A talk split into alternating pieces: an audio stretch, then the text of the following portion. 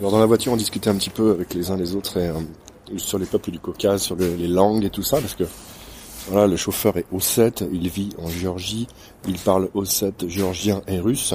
Il a appris ossète, l'ossète avec ses parents, étant petit. Et puis euh, il a appris le géorgien à l'école. Donc pour lui, le russe, c'est sa troisième langue en fait, qui est venue après les deux premières.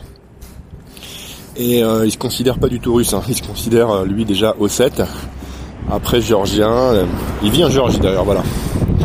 Et après, je me disais, mais ok, mais combien En fait, je sais qu'il y, a beaucoup, beaucoup, beaucoup de peuples du Caucase. Il y en a plusieurs dizaines probablement qui constituent euh, cette, cette région. Et, euh, et peut-être quelques centaines en fait. J'ai appris par la, la, jeune fille qui est derrière, qui a participé un petit peu à la conversation. Elle, elle est ingouche. Et elle me dit, bah, le Daghestan par exemple, rien qu'au Daghestan, tu as plus de 13 peuples différents. Avec chacun sa langue, euh, et, voilà, donc le russe fait un peu office d'anglais local pour, euh, pour beaucoup de monde. Le géorgien, le géorgien a l'air d'être aussi beaucoup parlé par pas mal de ces peuples-là. Et euh, c'est assez intéressant de voir ça. C'est vraiment tous tous ces tous ces gens-là, tout ce peuple-là, tous ces peuples différents qui font le, le Caucase et donc le sud aussi de la Russie, auquel se mélangent encore des Grecs, quelques Européens. Il y a des Allemands qui vivent ici depuis très longtemps qui ont choisi le russe ou autre chose. Et, euh, et c'est aussi ça la richesse de la Russie, c'est cette diversité.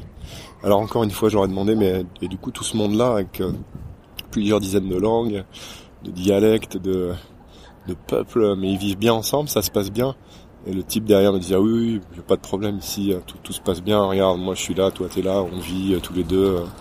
Il n'y a, pas de souci quoi. On est tous les deux humains et, et on se comprend.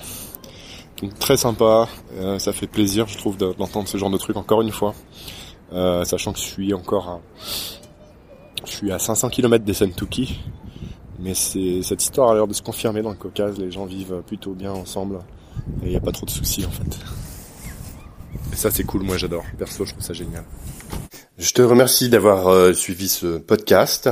Je te retrouve euh, très bientôt pour de nouvelles aventures. D'ici là, merci de me laisser ton petit commentaire euh, ou tes suggestions ou tes réactions à chaud sur, sur ce que je viens de te raconter là. On se retrouve donc très bientôt aussi en images sur Instagram et sur la chaîne YouTube en vidéo. Merci.